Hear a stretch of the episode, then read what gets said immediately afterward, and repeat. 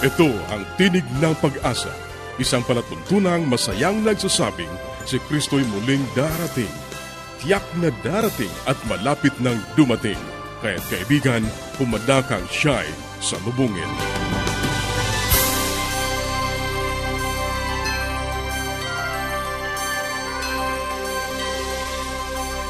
Ang palatuntunang ito ay inihahatid ng Adventist World Radio. Kaibigan, mahal ka ng Diyos. Ano man ang iyong kalagayan, ano man ang iyong karanasan, magtiwala ka sa Kanya. Hindi ka niya pababayaan. Sa Kanya, tayo ay laging may pag-asa. Ito ang iyong kaibigan, Ner Caranza, nag-aanyaya na muli niyo kaming samahan sa 30 minutong talakayan tungkol sa ating kalusugan, pagpapanatiling matatag at masaya ng tahanan at sa pagtuklas ng pag-asa na nagmumula sa salita ng Diyos. Binabati natin ang ating mga kababayan sa iba't ibang panig ng daigdig. Maraming salamat sa inyong patuloy na pakikinig dito sa ating palatuntunang Tinig ng Pag-asa. Dalangin namin na naway nasa mabuti kayong kalagayan, ang kapayapaang galing sa Diyos ang inyong patuloy na maranasan. Inaanyayahan ka rin namin na makipag-ugnayan sa amin upang mapadalhan ka ng magagandang aklat at mga aralin sa Biblia na aming ipinamimigay. Ipadala mo lamang ang iyong kompletong pangalan at address sa Tinig ng Pag-asa, P.O. Box 401 Manila, Philippines. Tinig ng Pag-asa, P.O. Box 401 Manila, Philippines. Maaari ka rin mag-email sa tinig at awr.org. Tinig at awr.org globe.org o mag-text sa Globe 0917-1742-777 0917-1742-777 at sa Smart 0968-8536-607 0968-8536-607 0917. At upang ma-download ang mga hindi napakinggang programa, magtungo lamang sa ating website www.awr.org www.awr.org Sa mga kababayan nating nasa Estados Unidos, maaari nyo na rin pong mapakinggan sa inyong mga cellphone ang ating programa. Idaya lamang ang 712-432-9975 712-432 0917. Maaari ka ring dumalaw sa ating Facebook account, facebook.com slash awr Luzon, Philippines. facebook.com slash awr Luzon, Philippines. Sa ilang saglit, ang buhay pamilya.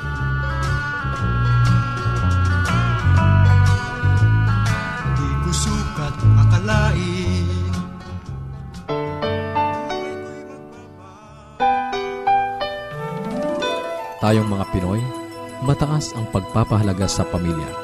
Walang hindi kagawin. Lahat kakayanin. Kahit buhay, itataya natin.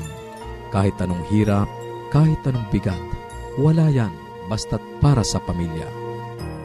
Maligayang pakikinig, kaibigan. Muli tayong narito sa ating programang Buhay Pamilya.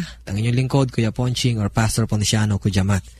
Noong nakaraang pagkatalakay natin ay binanggit natin na mayroong kinalaman sa personalidad o personality. At ang sabi natin, ito ay tumutukoy sa kabuuan ng isang tao. Kasama na ang kanyang mental, social, spiritual, kasama na ang kanyang mga values, kasama na kung paano siya magdamit, kung paano siya magsalita, kung paano siya makiayon at makipagkaibigan, lahat ng yan kasama na. Kagaya ng sinabi ko sa inyo, sa loob ng tahanan, sa loob ng pamilya, merong iba't ibang tao talaga. Hindi po talaga tayo pare-pareho kahit ang tabas ng ating mukha, ng maging ng ating buhok, ng ating balikat, ng ating katawan. Iba-iba talaga tayo. Hindi tayo pare-pareho. Kagaya na sabi ko sa inyo, even identical twins are not similar, sabihin natin. Hindi sila pareho. Ano po, kahit pareho sila ng damit, uniform ang damit nila, ang sapatos nila, ay magkakaiba pa rin talaga sila. Ano po? Ngayon, sa loob ng tahanan, marami talagang temperaments o sabi natin personality meron tayong anak na sabihin natin ay masyadong mainitin ang ulo o magagalitin. Meron tayong anak o asawa, sabihin natin na masyado naman tahimik. Meron tayong anak na o asawa na, wow, kamiyembro ng pamilya na tawa naman ang tawa, masyadong mahalakhak sa buhay. At meron naman tayong anak na sabi natin na tahimik lang o very cool lamang. Ano po? Ngayon po, nais ko talakayin sa inyo ang apat na uri ng temperaments. Ano po? Although hindi ko ito mahatalakay ng panglahatan talaga, pwede nating talakayin ito ng isa-isa sa mga iba't ibang paksapan natin. Pero nais ko muna banggitin sa inyo ang brief, concise uh, description ng apat na temperaments na ito. Ang apat na temperaments pong ito, yung una yung tatawag natin choleric. Ayan. Siguro narinig niyo na po ito, choleric. Meron tayong temperament, ang tawag natin ay melancholic. Siguro, narinig niyo na rin po yan, melancholic. Meron tayong tinatawag na phlegmatic. Ano kaya ito? Pero alam ko narinig nyo na rin yan. At meron tayong tinatawag na sanguine. Ito lang ang walang ik ano po, walang si ano, sanguinic kung gusto niyo naman, sanguine. Meron tayong tinatawag na sanguine o sanguinic. Ano po, kung gusto niyo tanggapin yung term na yan. Kaya itong apat na temperaments na ito, makikita niyo po yan sa inyong tahanan. Ngayon, ba't ko po i-share sa inyo itong apat na ito? Kasi alam niyo, kaya ko po sineshare to, itong apat na to sa inyo kasi gusto ko talagang idiin dito na pagka minsan nagkakaroon ng conflict o gulo sa loob ng tahanan kasi hindi tayo marunong umunawa ng tao talaga iba-iba. Hindi tayo marunong umunawa na ang tao talaga ay merong iba't ibang uri ng temperament. Hindi natin maunawaan na ang tao talaga ay iba kay sa inyo at hindi mo pwedeng idiin yung gusto mo para sa kanila. Although pwede mo siyang i-negotiate o pwede mo siyang impluensyahan. At gusto ko idiin sa inyo na ang Diyos na lumikha sa atin, bagamat nilikha tayo sang ayon sa wangis ng Panginoon, ay talagang meron tayo tayong kanya-kanyang individuality. Ano po? Ngayon, gusto ko magpunta muna tayo sa tinatawag nating description ng bawat isa. Ano po? Mabilis lang po to. Ano ho?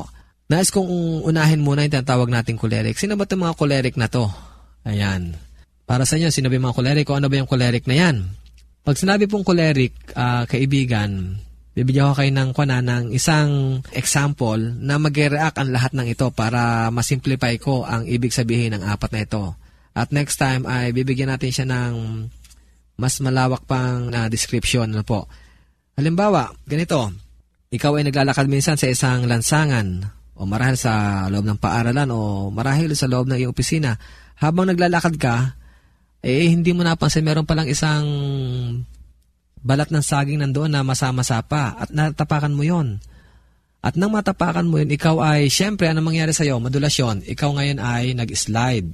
Nadulas ka ngayon. At nang ikaw yung mag-slide, okay, syempre, maraming tao, no? Maraming tao na nakakita sa'yo. Ngayon, ano kaya ang magiging reaction kung ikaw ay may choleric, melancholic, phlegmatic, sanguine? Itong apat na reaction na ito, makikita mo rin yan doon sa nakakita sa'yo. At syempre, individually, ikaw muna. Halimbawa, pag ikaw ay nadulas at ikay choleric na tao, ito ang reaction mo. Ito mga reaction ng choleric. Grabe naman oh! Sino ba yung kumain na saging na balat ng saging ilagay dito? Yan ang mga reaction ng choleric. Irritable agad, nagagalit agad sila. Nagkakaroon agad sila ng anger. Yan ang choleric. Pag naman ikaw may melancholic, nadulas kang gano'n, may mga nakakita sa'yo, at nang madulas ka, anong gagawin mo ngayon? Melancholic ka? Grabe, nadulas ako, nakakahiya ngayon, ang dami nakakita sa akin. Sino ba naglagay na ng balat ng saging na to? Ayan, yan ang mga melancholic, umiiyak agad, no? Nahasaktan agad sila sa nangyari. At pag naman ikaw ay phlegmatic, nadulas ka, anong gagawin mong reaksyon? Ito mga phlegmatic na to. Nadulas ka, anong reaction mo? Ay, nadulas ako? Okay lang. Yun, cool lang, no? Cool. Very passive ang kanyang reaction. At pag naman ikaw ay sanguine, anong may reaction mo? Nadulas ka? Grabe, oh. Nadulas ako, grabe, nakakatuwa talaga, nakakatawa talaga, oh. Ayan, ang mga reaction natin sa buhay. Kaya, makikita niyo po yan sa inyong reaction, makikita mo yan sa asawa mo, maging sa mga miyembro ng pamilya mo. Kaya iba-iba talaga eh. Kaya maganda maunawaan natin na ang tao ay iba-iba ng personality, iba-iba ng temperament. So kaibigan, sana, I hope, you would be very, very understanding of your family environment. Na po, itong inyong lingkod, Kuya Ponching or Pastor Ponciano, Kujamat.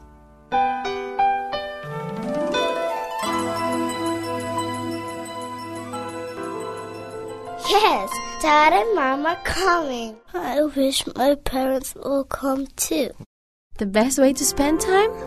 It's with family. Adventists care. Ang bahaging iyong napakinggan ay ang buhay pamilya. Kung mayroon ka mga katanungan o nais mong magkaroon ng mga aklat na aming ipinamimigay ng libre o kaya ay mga aralin sa Biblia, maaari kang makipag-ugnayan sa amin sa Tinig ng Pag-asa, P.O. Box 401, Manila, Philippines. Tinig ng Pag-asa, P.O. Box 401, Manila, Philippines o mag-email sa tinig at awr.org. Tinig at awr.org. Maaari ka ring mag-text Sa Globe, 0917-1742-777. 0917-1742-777. At sa Smart, 0968-8536-607. 0968-8536-607. At upang ma-download ang mga hindi napakinggang programa, magtungo lamang sa ating website www.awr.org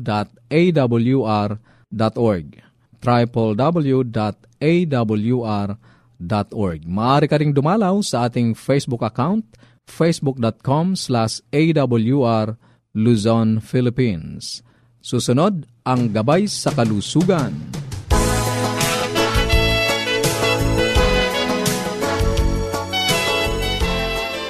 Magandang araw po ang aking bati sa lahat ng ating mga tagapakinig. Sana po ay hindi kayo nagsasawa dito sa ating health portion ng Voice of Hope. Ako po si Dr. Linda Lim Barona, ang inyong doctor sa Himpapawid. Pwede po kayong lumiham sa akin kung meron kayong katanungan. Ilagay lamang po ninyo sa inyong mga envelope ang Dr. Linda Lim Barona, Voice of Hope, P.O. Box 401 Manila, Philippines. No? P.O. Box 401 Manila, Philippines. At ngayon po ay kasama ko pa rin si Dr. June Santa Lucia. Siya po ay isang surgeon or sirohano. Siya po ay uh, nag-o-opera. Yan po ang kanyang specialty. At siya po ay connected sa Air Force General Hospital at St. Clair Hospital. At formerly connected din po siya sa Manila Adventist Medical Center. At amin pong pinag-uusapan ang tungkol sa luslos o hernia. Magandang araw sa iyo, Dr. June. Magandang araw Linda at sa ating mga tagapakinig. Okay, briefly or maikli lamang ipaliwanag mo itong luslos at pagkatapos ay kung paano ba to nilulunasan.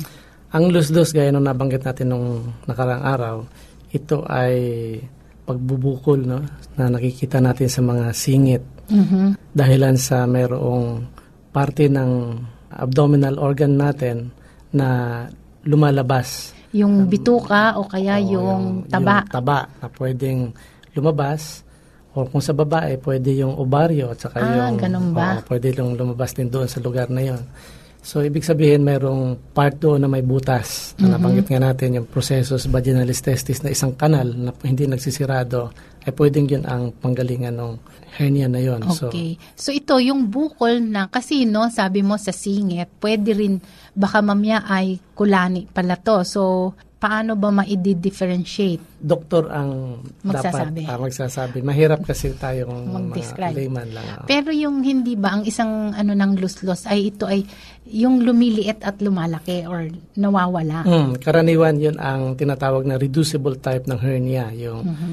pag nakatayo yung pasyente, usually bumubukol. O pag umuubo o nag strain bumubukol siya. Mhm. Pero pag nakahiga, ay pumapasok ulit sa sa abdomen. So, Okay. nawawala. So, na, nare-reduce. Mm. Pero may pagkakataon na pwede na itong hindi mawala ang Opo. bukol. At yun ang mga komplikasyon na dapat nating iwasan. Yung tinatawag Mhm. na incarceration, yung hindi na makabalik yung parte nung, Nung lumusot na lumusot yon. na yon at yung tinatawag na strangulation kung Napilipit. yung, yung naipit na yon ay nawalan ng blood supply, naipit yung dugo na dumadaloy ay mamamatay yung part na yon. Yun ang mga complications na dapat nating iwasan Oh. or ina- ina-avoid sa hernia. So, ang ibig sabihin nito, kailangan talagang ah, operahin para maiwasan. Okay, so pwede mo bang pa-explain yon? The earliest possible time na dapat mag-undergo ng operation ang pinakamaganda. Kaya nga nabanggit natin kanina yung tinatawag ng mga komplikasyon na pwede mangyari para ma-avoid kung ito ay naoperahan. Kaya po ang operasyon na ginagawa dito, kung ang pasyente ay may indirect type ng hernia, ay yung butas, sinisirado yon Mhm. At kadalasan, kung masyadong malaki yung defect, nilalagyan ng mesh. Yung tinatawag na parang Tagpi. tapal. Parang tapal, parang tagpi na Aha.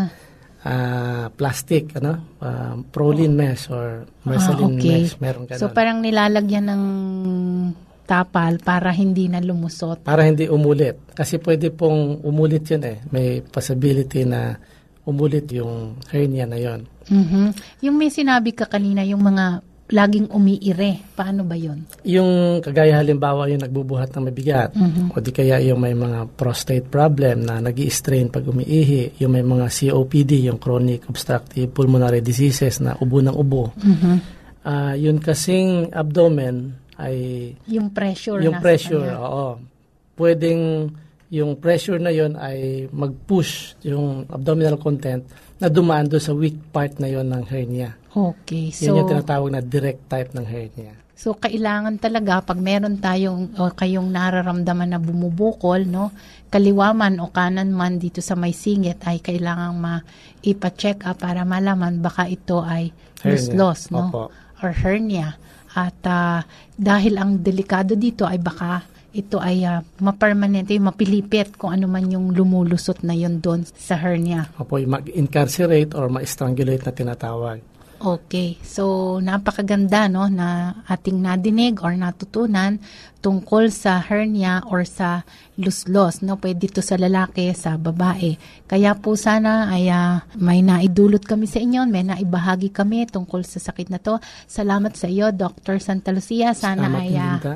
makasama ka ulit namin sa susunod. Paging Dr. Rodriguez, you're needed at room 321. Mrs. Martinez, room 321, please. Kailangan na po nating i-dialysis ang asawa ninyo. New outlook and a healthy lifestyle makes a big difference. Adventists care. Ang katatapos na bahagi ay ang gabay sa kalusugan. Para sa inyong mga katanungan o anuman ang nais ninyong iparating sa amin, maaari kayong sumulat sa Tinig ng Pag-asa, P.O. Box 401 Manila, Philippines.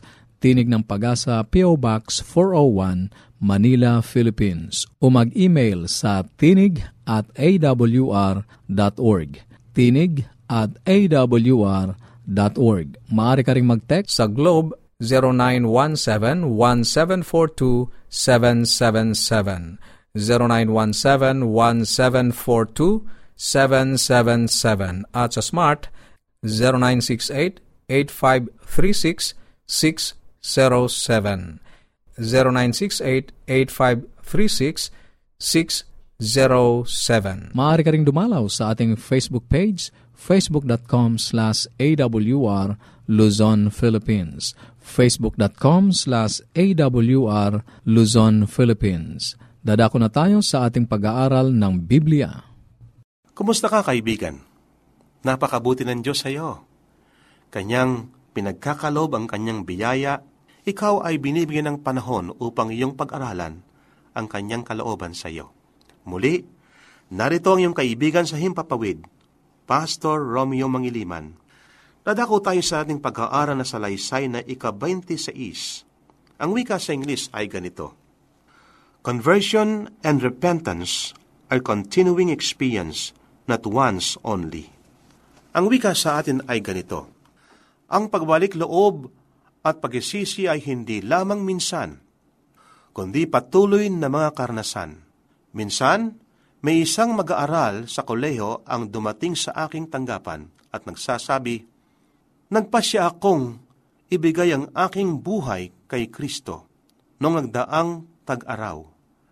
At aking iniisip na ako'y tunay nang nagbalik loob. Ngunit sa loob lamang ng ilang linggo, ako'y lalo pang naging malayo sa Diyos. Ito ay nangyari sa akin ng paulit-ulit. Bakit?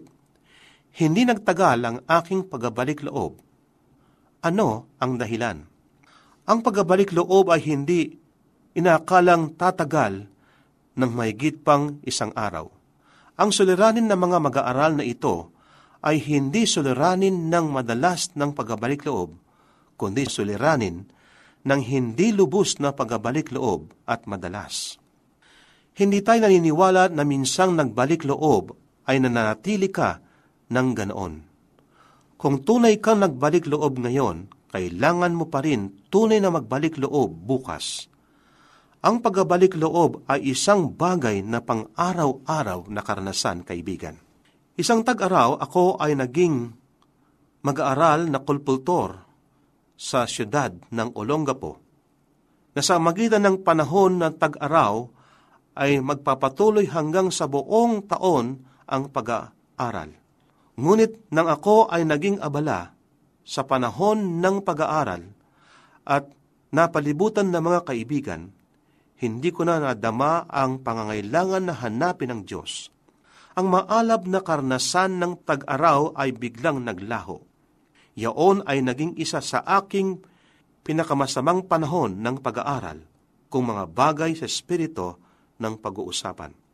Maging ang kahangahangang pagkapahayag ng kapangyarihan ng Diyos ay biglang nawawala ng bisa upang makaimpluensya sa atin. Totoo ito ay panahon ni Kristo. Nagpakain siya ng limang libong mga lalaki at mga bae at mga kabataan mula sa ilang putol na tinapay at isda. Tila bumaba ang langit sa lupa. Ang mga tao handa ng putungan siya ng korona upang maging hari. Mabasa ito sa Sangwan Kapitulo 6. Natapwat apat na oras ang nakalipas nang tanggihan niya ang kanilang pakiusap para sa mga bago at dakilang himala, ang mga tao handa ng talikuran siya na nasusuklam. Wala silang pagtitiis na kainin ang paghimalang tinapay ng buhay na kanyang isinasabi.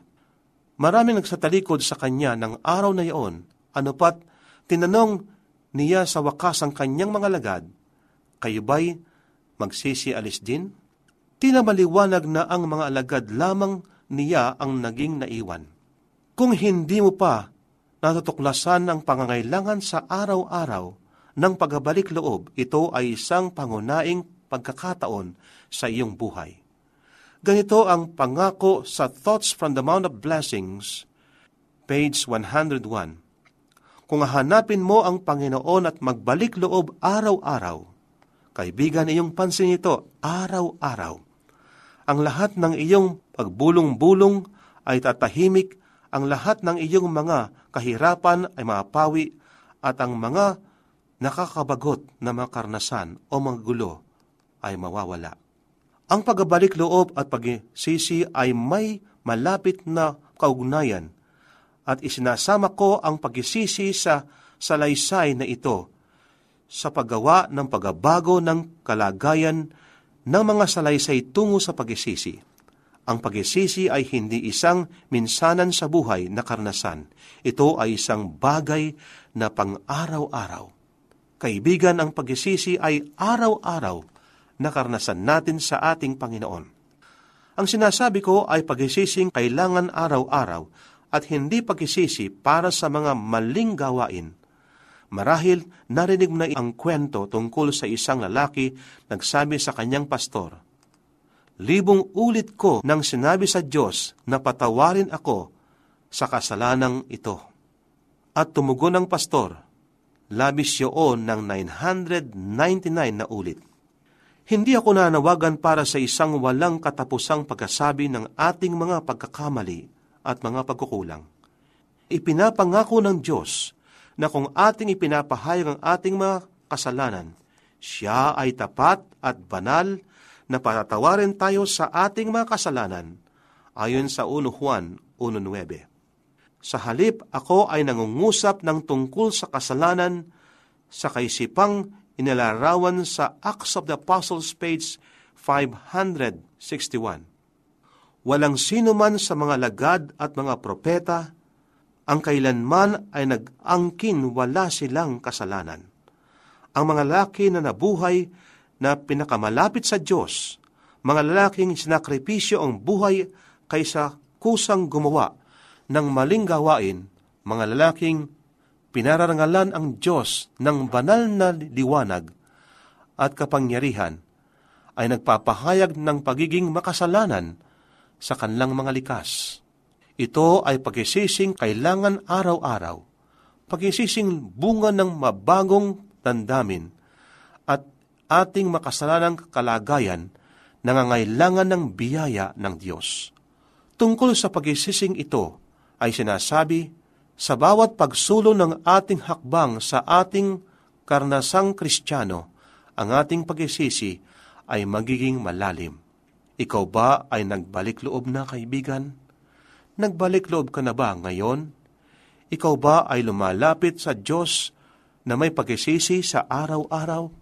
Kaibigan, kung yung nakilala na ikaw ay makasalanan, kailangan mong lumapit sa ating Panginoon. Kailangan natin ang pagbabalik loob sa ating Panginoon, sapagat handa siyang tanggapin tayo, at siya ay ating tagapagligtas. Kaibigan, napakabuti ng Diyos sa iyo. Ang kailangan lang ikaw ay lumapit sa Kanya, magsihi sa mga pagkukulang, mga pagkakasala, sapagkat ang ating Diyos, handa kang patawarin sa lahat ng iyong mga kasalanan. Maraming salamat sa iyong pakikinig. Sana'y nakinabang ka sa ating mga pag-aaral. Ating itutuloy ang mga paksang nasimulan sa susunod nating pagtatagpo sa ganito ring oras at himpilan. Muli ka naming inaanyayahan na makipag-ugnayan sa amin sa anumang katanungang nais mong iparating, gayon din kung nagnanais kang magkaroon ng mga libreng aklat at mga aralin sa Biblia. Sumulat ka lamang sa Tinig ng Pag-asa, P.O. Box 401, Manila, Philippines.